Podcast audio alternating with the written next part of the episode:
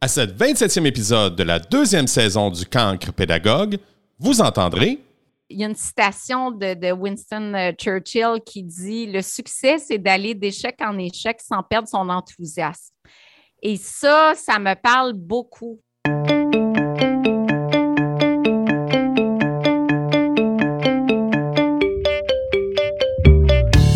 Isabelle Huot, docteur en nutrition, est une personne bien connue du monde des médias. Cette passionnée de nutrition a une mission bien précise. Elle veut aider les Québécois et les Québécoises à améliorer leurs habitudes de vie grâce à ses connaissances scientifiques. Entrepreneur chevronnée, Isabelle nous explique ses apprentissages dans l'univers de l'entrepreneuriat de la nutrition. Bonne écoute! Isabelle, comment vas-tu? Je suis très contente de partager ce moment-là avec toi. Ça va bien. Ça va bien. On ah. est occupé, mais ça va bien. Raconte-moi ça. Qu'est-ce qui fait en sorte que tu es occupé? Ah, moi, je suis toujours trop occupée. Hein. D'abord, je suis une workaholic, fait que j'aime ça être occupée. OK. Moi, j'adore ça quand mon horaire est complètement fou. Euh, puis je, pense que je manque d'équilibre parce que si j'ai rien pendant une heure, je vais capoter. Là. C'est sûr que je vais me mettre des meetings. ah oui, c'est vrai? oui, oui, c'est ça. Non, j'adore ça, mais c'est parce que là, on développe plein, plein de nouveaux produits. Euh, là, j'arrive d'un tasting de nouvelles céréales à déjeuner que je vais lancer. Ben, j'arrive d'un tasting de nouveaux gruyos que je vais lancer. Ah euh, on prépare janvier, je lance toutes sortes de produits euh, auxquels on ne s'attend pas du tout. Les gens vont être surpris. et je, je viens de lancer une bûche de Noël. En tout cas, bref, je lance toutes sortes de trucs. Je savais, je savais, là, tu sais, je, te suivais, là, mettons, sur les TVA de ce monde. Euh, salut, bonjour. Euh, je t'ai vu dans certaines pubs, justement, les pubs de pain Saint-Méthode, si, je m'abuse. Ben oui, je suis 13, depuis 13 ans que je suis l'ambassadrice. Oh là là, OK, mais Saint-Méthode, c'est-tu dans le coin de Tedford, ça? Ben oui. moi, je suis dans le coin des Bois-Francs. Fait que Tedford, c'est pas si loin de chez nous, là. À Adstock, c'est l'employeur de la région. C'est une entreprise qui existe depuis près de 75 ans, fondée par la famille Fauché, toujours détenue par Benoît Fauché, qui est un des fils de, Mariette qui a fondé l'entreprise. Et écoute, c'est un fleuron québécois euh, qui occupe des belles parts de marché. Qu'on regarde les pains santé au Québec, bon matin, mais bon matin, c'est euh, un groupe mexicain qui, qui détient ça, alors que. Je savais pas. Ouais, fait qu'on est très content d'avoir une belle entreprise avec des farines locales, puis la belle filière euh, locale qui est respectée. Mais ça, c'est ton point de départ. Après ça, c'est ça que t'a donné envie de partir, puis aller dans l'aventure, puis euh, commencer à sortir tes propres lignes? Euh, non, pas du tout. En fait, quand j'ai commencé à être ambassadrice de la boulangerie Saint-Méthode, je travaillais déjà dans les médias. Ça fait 18 ans que je suis à Salut Bonjour. Euh, encore aujourd'hui, je suis à LCN toutes les semaines, je suis à Rythme FM euh, aux deux semaines, je suis dans le Journal de Montréal et Québec toutes les semaines. Et euh, bon, Saint-Méthode sont venus me chercher un peu pour, pour ça aussi. J'avais une belle visibilité, une belle notoriété. Et en fait, à 39 ans, j'étais déjà fort occupée. J'avais déjà une dizaine de livres d'écrits, de mm-hmm. publiés.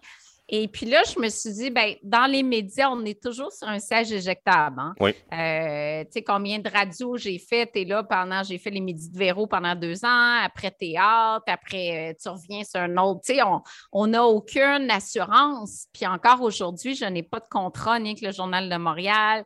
Je dis que ça fait 18 ans, salut bonjour, mais je signe à chaque intervention. Je n'ai aucun contrat. Euh, c'est pareil partout. Donc, je me suis dit, OK, la femme qui vieillit à la télé, malheureusement, n'a pas tant sa place. Donc, je dois avoir un plan B. Puis mon plan B, c'est soit enseigner. J'ai un doctorat, j'ai enseigné au début. Euh, j'enseignais en épidémiologie nutritionnelle. Euh, j'aimais ça, mais je trouvais que c'était beaucoup de travail et tu pourras m'en parler, d'enseigner. Euh, d'abord, c'était des nouveaux cours, il fallait que je les monte. Donc, monter un trois heures de cours à des étudiants de maîtrise et doctorat, ça pouvait me prendre 100 heures. Oui, oui, je te crois. Bienvenue dans mon monde. Oui, c'est beaucoup de temps. C'est beaucoup de temps. Oui. On beaucoup de temps. Puis là, je devais tout monter parce que ça ne se donnait pas l'épidémiologie. Euh, je trouvais ça beaucoup, beaucoup de travail. Puis, tu sais, chargé de cours, ben, c'est ça, je suis payée en fait trois heures à 25 de l'heure, mais ça m'a pris 100 heures. en tout cas, je te parle de l'époque, ça fait longtemps. finalement, je suis allée dans la vulgarisation, dans les chroniques, et puis là, me disant que que mon, ma visibilité serait moindre dans les médias en vieillissant, ça me prenait un plan B. Puis mon plan ah. B, euh, c'était de partir ma gamme de produits parce que j'ai fait de la consultation pendant 30 ans de clients que je voyais dans mon bureau en, privé.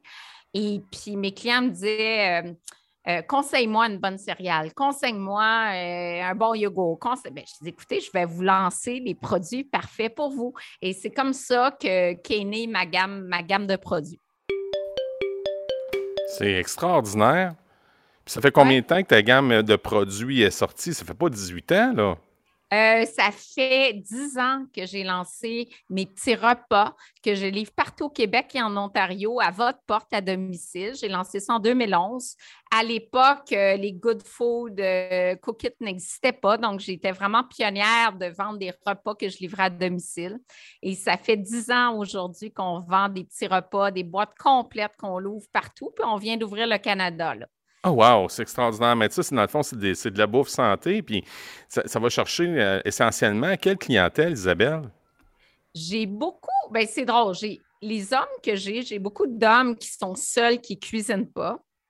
Donc, euh, eux, euh, tu sais, c'est un bon dépanneur d'avoir mes petits repas au lieu de concocter un, souper des fois des gens qui ont moins d'habileté culinaire, tu as ton petit repas qui est prêt. Et j'ai beaucoup la femme professionnelle. La femme, c'est 85% de ma clientèle, elle manque de temps. Euh, elle veut bien manger, puis euh, commencer à faire des lunchs, puis tout ça, oublie ça, des fans d'affaires et tout. Donc, mes petits repas font un lunch parfait sur le pouce. As toutes tes protéines. Donc, tu as vraiment toute ta belle valeur nutritive, en fait, qui te permet de ne pas avoir de fringales l'après-midi, d'avoir euh, tout dans le repas. Fait qu'on a beaucoup cette clientèle-là. Tu fais ça où, ça, ces, repas-là? Où est-ce que ça se fait? Je suis curieux. Euh, dans l'usine de Jérôme Ferrer, qui est un grand chef qui a une usine à Montréal. Donc, c'est là qu'ils font tous mes repas de façon artisanale. Euh, oui, donc euh, ils font ça là et mes céréales sont faites dans la belle région de Québec. Ma productrice vient de partir. Donc, une entreprise s'appelle Tony Granola font mes céréales. Mes muffins sont faits à Berthierville. Euh, mon chocolat est Fastonam. Mes, mes, euh, mes, tartinades de fruits sont faites dans la ville de Québec aussi par les Caprices d'antan. Donc, j'ai une cinquantaine de produits, puis j'ai une cinquantaine de fournisseurs différents, mais ils sont tous euh, au Québec. Mais dans le fond, c'est que tu as, fait, fait le tour des, de tes meilleurs tes coups de cœur, c'est tout ça? C'est-tu comme ça? Oui. En fait, dans le Journal de Montréal, depuis 15 ans, je fais des bancs d'essai sur des produits. Tu sais, c'est quoi les meilleurs céréales, les meilleurs craquelins, etc. Et euh, ben, c'est là où je vois qu'il y a des lacunes des fois dans certaines catégories. Puis c'est ce qui m'inspire. Par exemple, j'ai créé euh, des assaisonnements sans sodium. Je trouvais qu'à part Mr. Dash, on n'a pas grand choix. Donc, j'ai lancé une gamme d'épices euh, sans sel, sans sucre. Euh, c'est souvent ça l'inspiration. Puis comme j'ai une boutique en ligne, il y a beaucoup, comme là, je viens de lancer des boules d'énergie, bien, il y a beaucoup de produits que je lance en ligne pour tester le marché. Puis par exemple, j'ai lancé deux saveurs de boules d'énergie. Abricot, puis l'autre, elle est choco, coco. Bien, choco, coco, il marche plus. Donc, je sais que euh, Coco Choco, je vais le lancer en épicerie, mais abricot, ben, il est moins populaire, fait que je ne le lancerai pas. Fait que ça me permet de faire mes tests de marché. Et tes tests de marché, tu l'envoies à qui? Bien, ça me donne des données quand je présente à Métro, à Sobeys, à Provigo. Ah, OK. Écouté, voici mes ventes en ligne, donc il y a un bon potentiel chez vous. Euh, c'est vraiment une belle opportunité pour moi de bien comprendre est-ce que le goût plaît, qu'est-ce que les gens veulent améliorer, etc. Tu sais, on vit un véritable défi hein, dans tout ce qui est rapport avec l'alimentation et la nutrition. C'est que le, Nord-Américain, il y a beaucoup d'obésité et j'en fais partie. Euh, ben là, je je dirais pas euh, obésité, là. Ben, j'ai un, beau pote. Mais je. je, je vois juste le haut, là. C'est voulu, on appelle ça cadré, ça. Faut pas voir. mais je voulais savoir. Mais non, mais il y a 60% des Québécois qui ont un surplus de poids, là. 60 mm-hmm. Est-ce que, est que Isabelle Huot est une solution à ce problème de poids? Bien, moi, quand j'ai lancé mes cliniques en 2009, j'ai dit on va travailler l'aspect holistique. Donc, oui, la nutrition, en parallèle, la psychologue et le kinésiologue. Donc, vraiment une approche activité physique, mentale et nutrition. Je trouve que c'est la meilleure approche. Je te dirais qu'en ce moment, euh, avec le, mouvement de gauche, euh, mouvement woke, on est vraiment dans l'acceptation corporelle, dans le anti-diète. En fait, la plupart des nutritionnistes sont anti-diète.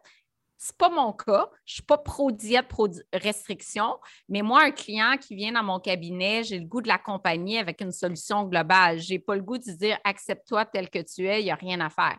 Et ça, c'est un gros mouvement actuel de dire accepte-toi, il n'y a rien à faire. Moi, je suis, pas, je suis pour la diversité. J'aime la diversité. J'aime qu'on voit différents modèles à la télévision. Je trouve ça beau de voir des femmes plus enrobées. Je trouve ça le fun. Ça met moins de pression sur le corps parfait qui, est souvent des corps très filiformes qu'on n'a pas naturellement. Ce n'est pas, pas ça la beauté non plus. Fait que je trouve ça bien.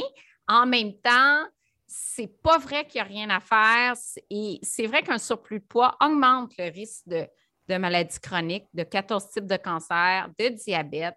Euh, c'est inflammatoire pour l'organisme, ça augmente le risque de dépression. Donc, ce n'est pas vrai que quelqu'un qui vient me voir pour perdre du poids, je vais dire accepte-toi.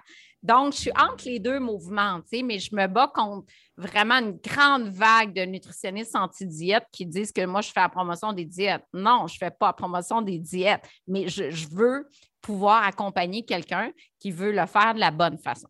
Vers des saines habitudes de vie, euh, Isabelle? Saines habitudes de vie. Euh, pas de restrictions, mais des portions contrôlées. Euh, on travaille beaucoup la relation avec les aliments, donc cesser de manger ses émotions, qui est un des livres que j'ai fait sur le sujet qu'on a vendu dans beaucoup de pays. donc, d'avoir une relation plus saine avec les aliments, d'être capable de prendre un biscuit sans manger la rangée ou, ou le sac au complet. Donc, ça, c'est quelque chose que j'adore travailler avec mes clients. Euh, et, euh, dans l'équilibre, moi, je prends le régime méditerranéen. On n'est on pas dans le vegan, on n'est pas dans le VG, on est dans, dans l'équilibre dans tout. Un peu de viande, mais pas trop, essentiellement des végétaux, des aliments non transformés. Euh, mais oui, je vais faire des guides de portions quand même à mes clients. Donc, je ne pars pas en disant euh, maintenant, le mouvement, c'est tu veux manger un trois beignes pour déjeuner, vas-y. Non, moi, je, à la base, je suis nutritionniste, je ne le suis plus parce que je ne suis plus membre de l'ordre. Maintenant, je suis docteur en nutrition. Je suis sortie de l'ordre, donc je ne peux plus porter le titre de nutritionniste, mais je vais quand même guider la personne vers des meilleurs choix de vie. Quand on parle de dépendance, je sais que la dépendance à la nourriture, elle est saine, oui, là, on a besoin, sinon on meurt, mais je veux dire, il existe une, espèce de dépendance face à la nourriture, puis on entend de plus en plus parler, un peu comme l'alcoolisme mm-hmm. face, à la, face à la nourriture. Je connais des personnes qui ne voient, mettons, un buffet, c'est la panique, là. Oui. Euh, Effectivement, parce que quand on regarde euh, certains aliments, surtout les aliments riches en sucre, activent des zones au cerveau, les zones de plaisir.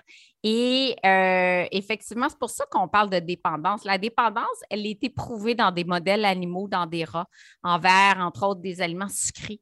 tu donnes à des rats de, l'eau sucrée, ils viennent fous, ils sont en sevrage quand tu retires le sucre.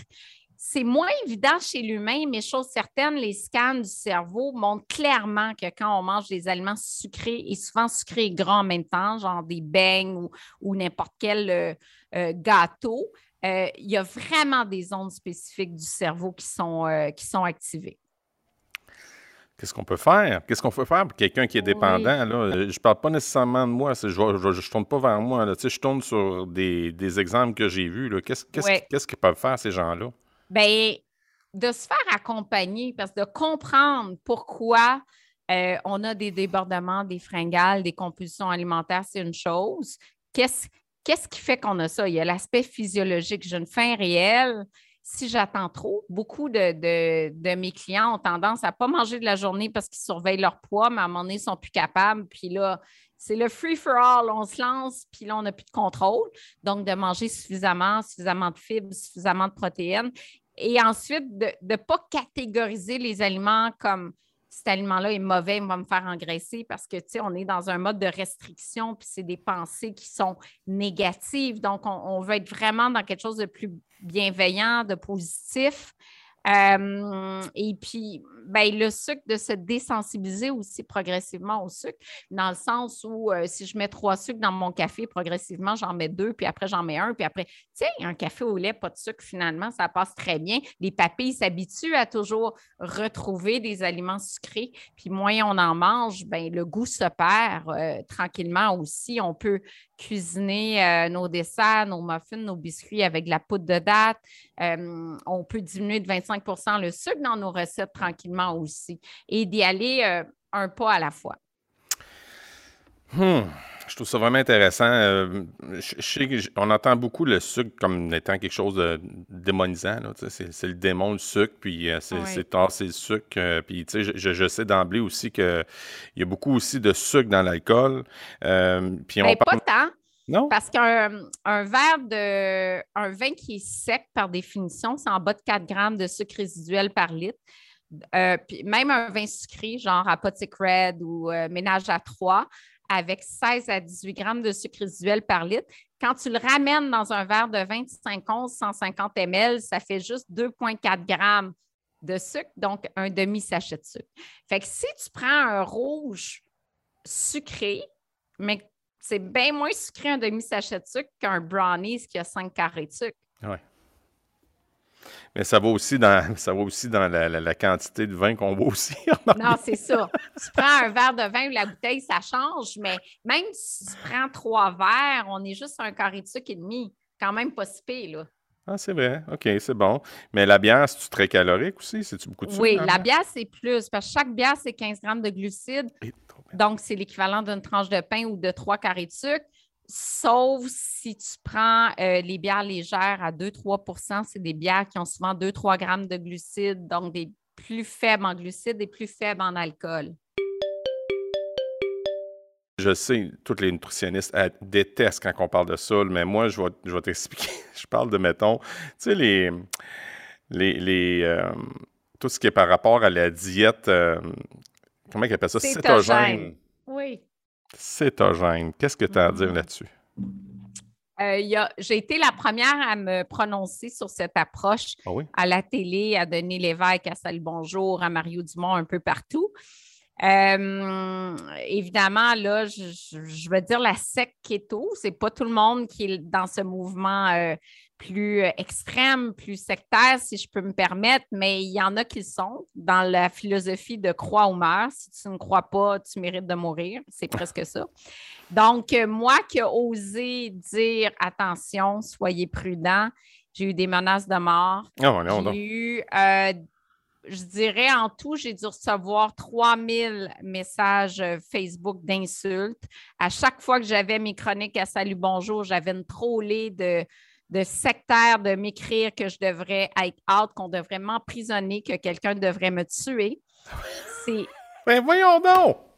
Un mouvement extrême. Je comprends, ça ne veut pas dire que tout le monde qui fait ça est extrême, mais malheureusement, ces gens, euh, j'en ai eu plusieurs, incluant euh, des co-auteurs de livres sur le sujet, qui ont été très, très extrêmes à mon égard.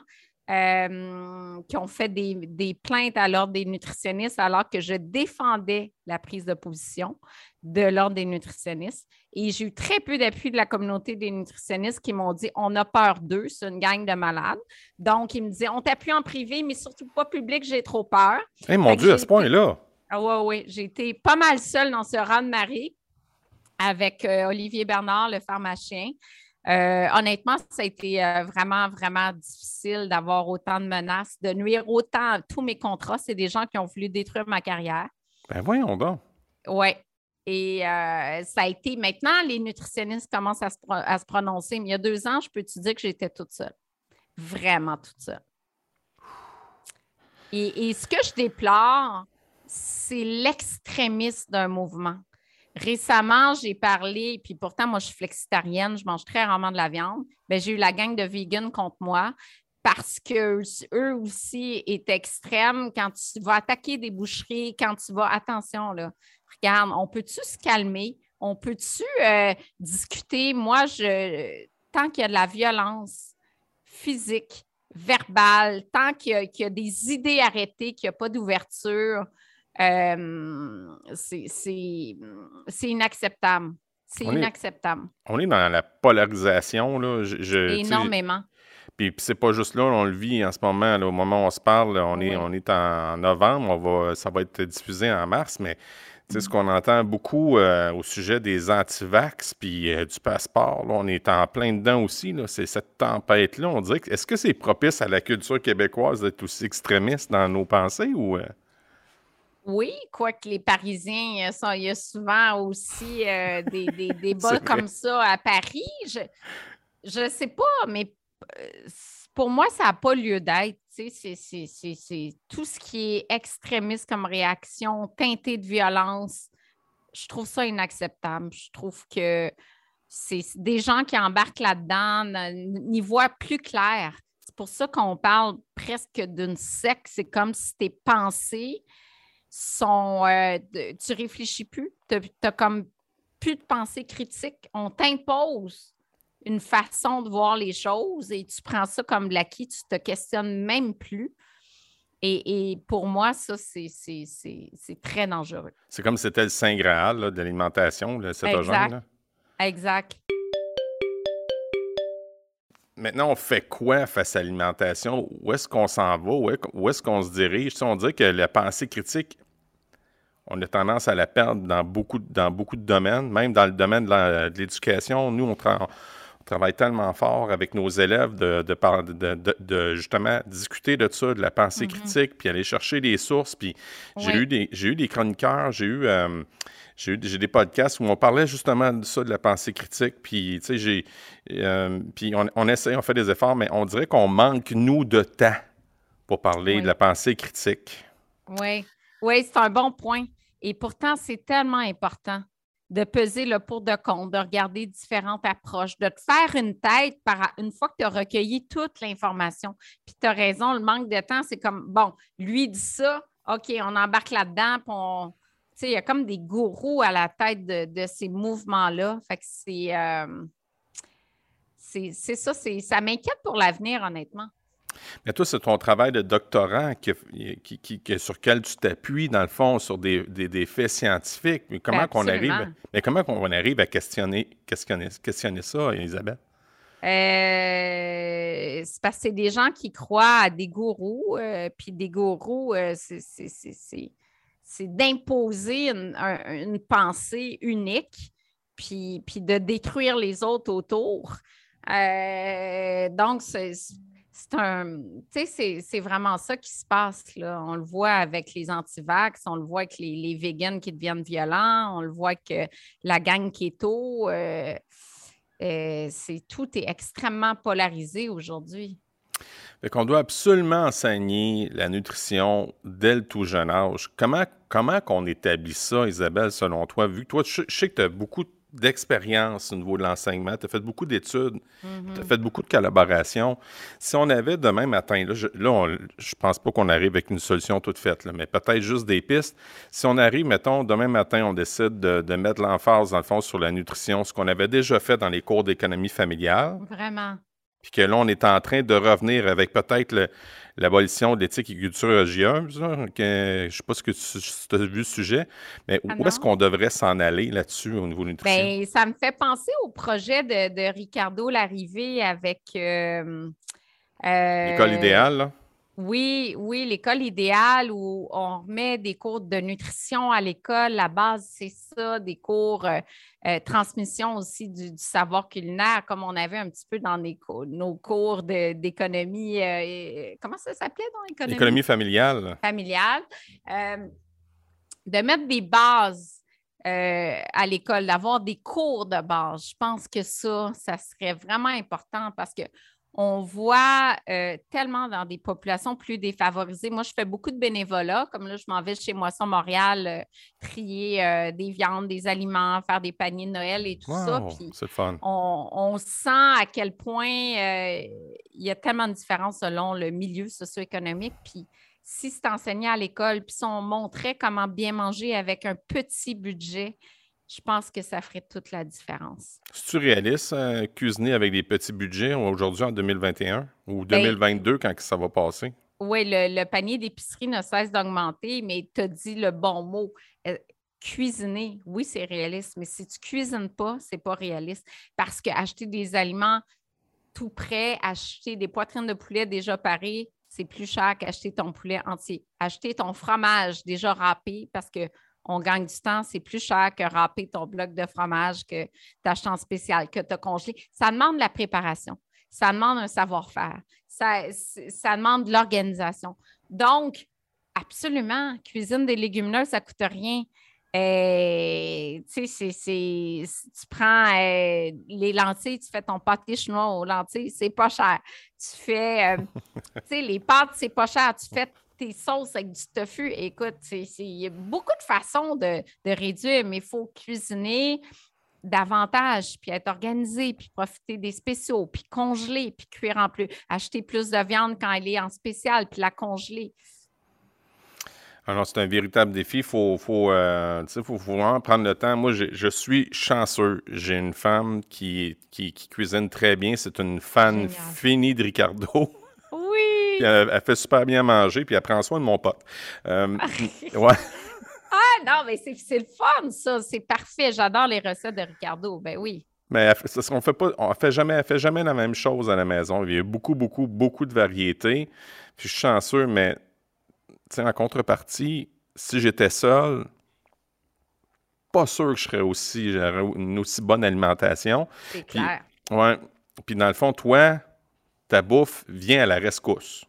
Oui, parce que moi, c'est c'est pas comme de la bouffe transformée avec des additifs. Moi, je prends vraiment comme un repas qu'on ferait à la maison, qu'on congèle après. Fait que moi, j'ai aucun additif. C'est vraiment euh, j'ai du poulet général Tao, j'ai des pâtes taille, mais j'ai aussi des boulettes de voile anciennes, puis un effiloché de porc barbecue, puis un, canard à l'orange. Fait que, tu sais, j'ai vraiment des plats euh, très intéressants du point de vue euh, saveur qui serait comme un plat qu'on a fait à la maison qu'on congèle. Fait que, tu sais, c'est pas comme un plat Michelina, là. Ou bien le petit gâteau Sarali, mettons. C'est ça, exactement. Oh my God, dans ma jeunesse, j'aimais donc ça. Ah, moi aussi. ah, le petit gâteau Sarali, là. Oh my, ça c'était, oui, moi, mon, mon enfance, c'était ça, là. Les Joe Louis, le gâteau Sarali, la liqueur, euh, puis le pâté chinois. Ah, mais ça, c'est des choses qu'on coupe à la maison. On n'en a, a pas tant, mais quand il y en a, c'est fête. Euh, oui, c'est sûr. Mais est-ce que tu food. Oui, exact. Mais est-ce que tu produis euh, des, formes de dessert? Tu as parlé de boule énergie, mais. Euh, oui. ben, ma bûche de Noël, là, en mars, il n'y en a plus. Ça, c'est... Puis on a un projet de lancer un, gâteau quatre quarts. Ben, en fait, un gâteau avec quatre saveurs dans le même gâteau. Ah oui. qu'on lance au printemps 2022. Et j'ai aussi présenté des beaux desserts à Costco en verrine. Ouais. Ah, OK. Ben, tu vois, moi, Costco, on s'est banni de là, ma femme et moi. Ça. Ah oui, OK. c'est beaucoup de volume. C'est très intéressant pour les entreprises. c'est vraiment. Je ne suis pas une entreprise, ma famille n'est pas une entreprise. Hein. non, c'est ça. Mais moi, j'aime bien euh, quand ils prennent des Québécois parce que souvent, euh, les produits chez Costco, euh, il y a peu, de Québécois puis on a de la misère à faire notre place. Ah oui, c'est sûr. C'est une grosse chaîne, hein? Mm-hmm. Nous autres, on s'est. facile.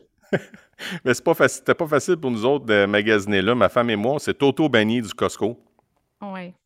On est arrivé là, puis on est arrivé avec une facture de 600 puis on dit on est correct pour au moins un mois. Mais la semaine d'après, on allait encore à l'épicerie parce qu'il manquait encore des choses. Ah. Fait qu'on s'est dit non, c'est euh, terminé. Fait que c'est peut-être pour ça que je connais pas tes verrines du Costco. Ah, voilà, voilà. Fait que c'est ça. Fait que oui, on travaille des desserts parce que mes clients me le demandaient. On aime ce sucré le bec. On peut-tu le faire santé comme ma bûche a été un succès fou? Parce que 50% moins de sucre, mais sans faux sucre parce que moi, je suis contre les édulcorants artificiels. 30% moins de gras, mais des saveurs super décadentes. Puis tu trouves ça où, ces saveurs super décadentes? Ben, euh, mais oh, c'est une mousse de, de yogourt sur une génoise. Euh, j'ai travaillé avec la chef pâtissière euh, Marianne. Fait c'est une double marque, c'est un co-branding. La marque, c'est Chef Marianne et Docteur Isabelle. Fait que c'est une nouvelle marque qu'on a créée en 2021 ben qui est le talent d'une chef pâtissière avec les critères rigoureux de la docteure en nutrition. Donc, on voulait vraiment aller dans le super décadent, mais santé. On est rendu déjà dans la dernière portion du balado. Ça va vite! ça, va, super vite.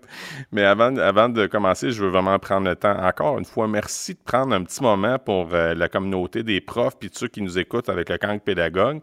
Puis, euh, écoute, je suis vraiment enchanté d'être avec toi aujourd'hui. Alors, plaisir partagé. Ça, me fait très plaisir de jaser avec toi aujourd'hui.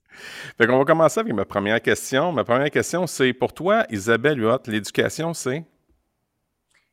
Moi, j'encourage énormément l'éducation. C'est tellement important. C'est pas pour rien que j'ai fait maîtrise, doctorat. Euh, j'ai même failli poursuivre au postdoc. Je m'ennuyais d'étudier. Je suis retournée faire une partie d'un euh, bagage en sommellerie à l'ITHQ.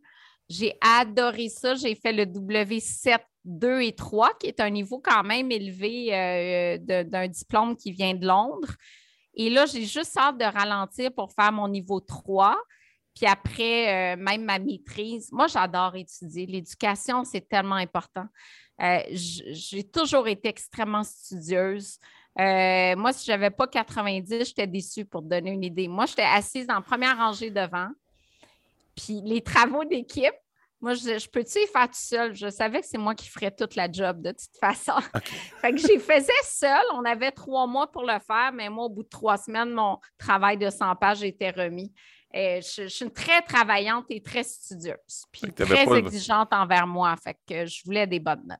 On dirait, on, dirait j'entends un peu euh, ma fille. Ma fille est, est au moment où ce elle travaille très fort, puis les gars, les petits gars, là, c'est non. Elle n'est pas là pas tout, puis elle en secondaire 4, puis non. Tu sais, on en parle, on tente le terrain un peu. Tu sais, papa, papa il veut savoir un peu, puis non. Fait que c'était-tu comme ça aussi chez ah Isabelle oui, moi aussi. Ah oui, puis moi, je faisais beaucoup de bénévolat.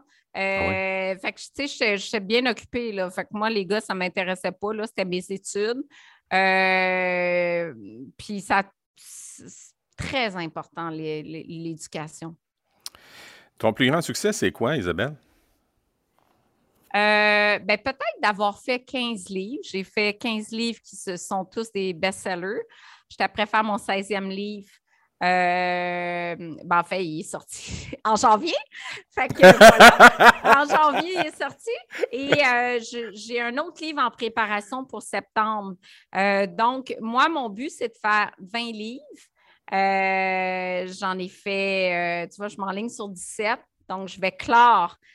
Avant de prendre ma retraite, ça va être une vingtaine de livres. J'en ai plusieurs qui sont traduits, que je vends en France, en Italie, en Allemagne. Euh, ça, c'est un des grands succès. Euh, je dirais, mon autre succès, c'est de, persévérer dans les médias contre toute attente, que je sois là depuis 25 ans, euh, encore présente chaque semaine. puis d'avoir lancé une entreprise avec des produits qu'on vend partout au Canada maintenant. C'est des heures et des heures de travail, c'est beaucoup, beaucoup, beaucoup de concessions. Euh, mais, mais je suis vraiment fière de, où on s'en va, puis on est rendu euh, avec ma belle équipe. Ambassadrice de nutrition pour les jeunes dans le futur, dans les écoles? Oui, moi, je regarde, euh, il y a plusieurs. oui, j'aimerais ça avoir ma fondation. J'ai été présidente du comité d'investissement communautaire de TELUS pour les jeunes pendant huit ans. cinq ans présidente, trois ans comme membre. Euh, je viens d'arrêter mon mandat, puis euh, là, je regarde pour, euh, pour m'impliquer. J'ai été approchée pour, par beaucoup de fondations. Je suis après analyser. Moi, le bénévolat fait partie de ma vie depuis que j'ai l'âge de 15 ans. c'est sûr que je veux continuer à m'engager. mais je cherche encore quel enlignement je vais prendre. En tout cas, un enlignement sur l'éducation Mm-hmm. C'en est une bonne, je pense. Absolument. Parce que je veux, je, pas, je, veux te lancer des petits coups, on en a besoin. Oui, oui, c'est un très, très bon point. Euh, effectivement, c'est faut changer, euh, faut changer l'éducation chez les jeunes en lien avec la nutrition. Des conférences, peut-être? J'en donne beaucoup. J'en ai cinq cette semaine pour te donner une idée. Oui, ouais, oui, absolument. Je donne beaucoup, beaucoup de conférences. Dans les Euh, écoles, Isabelle, ou... Hein? Est-ce que tu en fais dans les écoles? Pas dans les écoles. J'en donne dans des entreprises, dans des euh, salons, les expos Manger Santé, Salon du Livre et compagnie, grand public ou employés. Euh, je fais des Facebook Live tous les mercredis gratuits sur ma page Facebook. Ah oui, as vu, avec euh, des, des chercheurs du monde entier qui sont invités. On a des Français, des Belges, euh, Wow. des Québécois, euh, la plupart des, des- des docteurs. Fait que je reçois chaque semaine des titulaires de, de doctorat euh, experts qui viennent me donner le- à mes fans, en fait, leurs meilleurs conseils euh, en nutrition en lien avec leur spécialité. Donc, ça, c'est vraiment un, un gros succès. C'est tous les mercredis, midi 15, sur ma page Facebook, Isabelle Luot, docteur en nutrition. Wow. Ton plus grand apprentissage, c'est quoi, Isabelle? C'est apprendre de mes erreurs. C'est euh, j'ai et que ça a été difficile en affaires, honnêtement. Puis à chaque fois, je me suis relevé les manches. Fait que mon plus grand apprentissage, je dirais, c'est c'est puis c'est mon conseil aux gens d'affaires, les gens qui veulent se lancer en affaires, c'est d'être persévérant. Que euh, y a une citation de, de Winston euh, Churchill qui dit Le succès, c'est d'aller d'échec en échec sans perdre son enthousiasme. Et ça, ça me parle beaucoup parce que les gens pensent de l'extérieur que c'est que du succès. Isabelle euh, est connue, elle met son nom sur un produit, ça se vend tout seul. Ben non, on a des marges de 5% Je travaille 90 heures semaine. Euh, je plaçais encore mes boîtes dans les magasins euh, dans la région de Québec la semaine dernière. C'est moi qui fais certaines livraisons. Hey, J'en arrache, là. Travaille fort, là. Fait que, tu sais, c'est- tu sais, c'est pas si facile que ça semble l'être. Il y a beaucoup d'affaires qui ne marchent pas. Je dirais, il y a une affaire sur deux que j'ai lancée qui n'a pas marché. Et euh, ben, l'apprentissage, c'est être capable d'apprendre de ses erreurs, puis de se relever des manches, puis de persévérer. Merci de nous montrer euh, les couloirs. Mhm. Parce qu'il y en a des couloirs. Les entrepreneurs, souvent, ils montrent leur côté euh, givré, là, mais les couloirs, là, euh, on les voit pas, là, on les cache. Puis euh, moi, j'ai fait à un moment donné euh, des, des lives, justement, avec une page qui s'appelait Savoir-être un art, dans laquelle on jasait avec des entrepreneurs, puis on parlait de l'homme ou la femme derrière la bannière. Et on allait voir beaucoup aussi les couloirs, pas parce qu'on était curieux, c'était pour dire, hey, c'est ça la vie d'un entrepreneur. voilà. Ouais. Est- Il faut le réaliser, là, c'est quoi la vie d'un entrepreneur? C'est pas facile, c'est beaucoup de concessions. Des gros succès, mais des hauts et des bas, parce que des fois, euh, tu signes un gros contrat, tu as l'adrénaline au plafond, euh, c'est incroyable. euh, là, ça te donne de l'énergie ou tu gagner un prix. J'ai gagné euh, des prix au réseau des femmes d'affaires, des prix pour mes produits, des, des prix comme femme d'affaires. Ça, ça te donne une énergie folle. là. Ça te donne en- envie de continuer. Tu OK, mes efforts sont récompensés, mon produit, j'ai bien fait de le mettre en marché, il se distingue. Euh, ça, c'est galvanisant, ça donne de l'énergie, c'est- vraiment bien, mais tu sais, c'est pas tous les jours, ça, c'est pour euh, un petit prix euh, une fois par année. Le, le reste du temps, c'est souvent des journées qui sont plus difficiles. Oui, je comprends. Euh, ma, prochaine question, tu peux-tu, euh, Isabelle, me nommer quelqu'un qui a un impact positif dans, dans ta vie, puis dis-moi pourquoi? Euh, qui, a un impact positif? Ben, mon conjoint mes amis essaient de, de me redonner un petit peu d'équilibre, ça, c'est sûr. Fait que ça, c'est sûr que ça a un impact positif euh, dans ma vie. Euh, sinon, j'ai un conseiller d'affaires qui m'aide beaucoup en ce moment, que j'adore, qui est un, un ancien VP de la boulangerie Saint-Méthode, justement, qui a pris sa retraite. Ben voyons. Et euh, je l'ai engagé comme consultant, fait que euh, son expertise m'apporte beaucoup. Je sors d'un meeting avec lui, justement. Fait que ça, côté business, euh, je trouve ça euh, très bien. Et puis, ben, les, mes amis qui m'aident à retrouver un petit peu d'équilibre dans ma vie. Mhm. Euh, je voulais savoir, dans le fond, tu es une lectrice, bien entendu. Non, moi, je lis que des études scientifiques en ce moment. OK. C'est c'est ça que je m'ennuie. Depuis que j'ai lancé mon entreprise il y a 10 ans, j'ai arrêté de lire. Et ça, je m'ennuie parce que ma plume est beaucoup moins belle depuis que j'ai arrêté de lire. Avant, moi, je pouvais lire cinq livres semaine. Euh, j'adorais la lecture. Puis je trouve que mes articles sont plus drames. Euh, j'ai moins de vocabulaire, même chose dans mes conférences depuis que j'ai cessé de lire. Là, je suis vraiment, honnêtement, je travaille 90 heures semaine. 13, 14 heures du lundi au vendredi, 8 heures samedi, 8 heures dimanche. Fait que moi, la lecture, oublie ça. Je, les seules lectures que je fais, c'est des revues, euh, des méta-analyses et des revues scientifiques ou, des livres dans mon domaine parce que je donne une conférence sur le sujet puis que euh, je me couche à 10 heures le soir avec un livre scientifique pour me préparer pour une conférence. Mais euh, je n'ai aucune lecture de plaisir depuis 10 ans. D'abord, euh, si, pas, si, si on se plonge dans le plaisir, là, y a-t-il un livre qui a un impact euh, et que tu aimerais partager? Euh, ben non, parce que je n'ai pas lu depuis 10 ans. non, non, mais j'ai acheté. Non, c'est pas vrai, j'ai probablement lu en vacances les, livres de, Kim Thuy, qui sont des petits livres que je peux lire facilement dans, dans un vol euh, sur Paris ou des livres que je lis sur des vols, euh, ça absolument. Euh, j'ai acheté les livres de Michel Jean. Je me dis, bon, ben là, je pars en Tanzanie, je vais sûrement lire son, ces trois derniers. J'ai acheté en. Je peux lire dans l'avion, absolument. mais tu sais, des voyages dans le sud, moi, j'en fais pas. Quand je vais en voyage, je vais en Asie, je vais en, euh, je vais à Istanbul, je vais, fait que je ne me mets pas sur une plage à lire des livres. Là. Fait qu'effectivement, je ne lis que dans l'avion en, voyage. C'est à peu près le, seul euh, temps que je lis. Mm-hmm. Mm. Quand tu étais à l'école, ta matière préférée, c'était quoi? Euh, c'est biochimie. Mm-hmm. Biochimie, chimie, biochimie, j'étais très forte. j'étais beaucoup moins forte en physique. quoique mon cours de doctorat en biostatistique. Je trouvais ça archi difficile. Puis je dis, mon Dieu, comment je vais m'en sortir? C'est trop complexe, je ne saisis pas. Puis finalement, on dirait qu'il y a un déclic qui s'est fait. Je me suis mis à étudier, étudier, étudier, puis j'ai eu 100% Mais j'ai commencé le cours en disant, ben non, je ne comprends rien. Et, même chose dans mon cours de vin, c'est tout en anglais. En plus, le cours de Londres, j'ai dit non, moi, je suis avec des sommeliers, ça ne marche pas, je vais couler, c'est sûr, mais je suis dans les 30% de la classe qui ont passé. Mais mon examen, je l'ai étudié 120 heures. Hmm. J'ai étudié 120 heures. Moi, je suis une studieuse. Ce n'est pas facile. Je dois travailler pour avoir des bonnes notes ou pour passer, tu sais. Mais tu vois que c'est accessible avec le travail acharné, puis la résilience, ça fonctionne. Là. Hein, c'est ça. C'est, tu travail acharné, une matière qui, de près abord, me dit, mais là, j'abandonne, je ne comprends rien.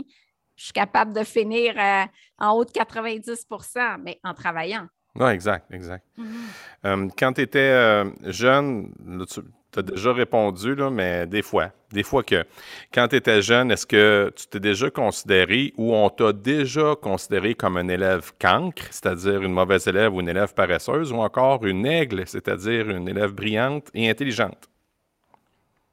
Bien, plutôt l'aigle, j'aime pas euh, dire ça, mais j'étais toujours une, une euh, ben, en plus d'être studieuse, j'étais quand même une rassembleuse. Ah oui? Exemple, oui, tout à fait. S'il y avait des gens qui étaient un peu exclus, j'allais les chercher. Je faisais des activités avec eux. Euh, moi, j'ai parti une agence de voyage à 18 ans et une agence de rencontre pour les étudiants ben, à 18 ans. Pour vrai? Mhm. Et là, j'organisais des soirées où euh, je matchais le monde.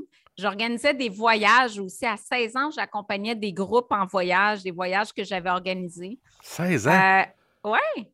Puis j'animais mon bal définissant. Euh, on était un petit comité. Donc, j'étais à la fois la studieuse CAM et l'organisatrice présidente de comité, euh, animatrice. je faisais vraiment, vraiment les deux et, vraiment intégrer les gens, euh, un peu rejeter ça. Euh, j'ai toujours mon côté Mère Teresa qui était là. Euh, j'aimais ça m'occuper d'eux. Puis je faisais des soirées tous les jeudis où j'invitais des gens, justement, puis j'essayais de créer des groupes, puis de sortir les gens de leur isolement. Ben, j'ai toujours, toujours fait ça. Puis après ça, j'ai à l'Université d'Ottawa, j'ai fondé une petite agence de voyage. avec une, amie qui étudiait en droit, puis on, organisait des voyages et on organisait des stages pour les étudiants en Europe un peu partout. Aïe, aïe, aïe, aïe, aïe. Mais en tout cas, tu as, vraiment ça dans l'âme, l'entrepreneuriat, là. Oui, oui, oui. Oh, oui. Ben moi, j'aimais faire les choses différemment. Fait que je voulais étudier en Europe, ça ne se faisait pas. J'ai écrit des lettres. On n'avait pas Internet à l'époque. Hein. Non, c'est vrai. Fait que j'ai écrit des lettres à 300 hôpitaux. Euh, pour me trouver des stages. Puis je suis partie étudier à l'étranger euh, à, 21 ans, 22 ans. Je suis partie toute seule avec mon sac à dos. Donc, je suis assez euh, téméraire quand même. Tu sais, je suis, je, en fait, je suis les deux. Je suis la sage studieuse, mais aussi la fille d'aventure. La fonceuse. La fonceuse. J'ai toujours été très fonceuse, en fait. Ton conjoint, est-ce qu'il réussit à te suivre ou... Ben, il n'y a pas, le, pas, pas tant. Ben, c'est un avocat euh, qui, est fiscaliste avocat. Il est très réputé, une réputation partout au Canada. Il est très, très bon. C'est un, studieux. Mhm. Euh, plus solitaire que moi, parce que moi, j'ai quand même une grosse gang d'amis. J'aime m'amuser aussi. J'ai l'air tranquille, mais j'adore mes soirées de filles, puis j'adore m'amuser. Euh, puis lui, il est plus, il est plus tranquille. Lui aime hmm. ça jouer aux échecs tranquille dans son monde, euh, moins d'amis, euh, plus solitaire. Mais, mais vous vouliez toutes les deux, fait que c'est ça qui est le plus ben important. Oui, on a la passion du vin, euh, on a plusieurs passions ensemble, ouais. Ah, c'est extraordinaire. Isabelle, c'était un bonheur. Merci encore. Puis, si ça va vite? Eh oui, si l'occasion se prête, je garde ton nom dans ma petite poche arrière. Avec grand plaisir. Euh, puis merci à tous ceux qui ont écouté euh, ce podcast. Bravo à toi d'avoir mis en place ce podcast-là. Euh, qui est écouté, les gens t'apprécient. Et puis, ben, à une prochaine. C'est ce qui met un terme à cette 27e épisode de la deuxième saison du Cancre Pédagogue. La semaine prochaine, on parle d'éducation avec passion avec Laurie Couture de l'École branchée. Un merci spécial à Bob pour cette merveilleuse mélodie. Un merci également à Pearson RP pour votre appui. Et un merci à mes deux collaborateurs, Julie et Yannick. Et juste avant de vous quitter, j'aimerais vous dire Hey guys, think love! Salut tout le monde! À bientôt!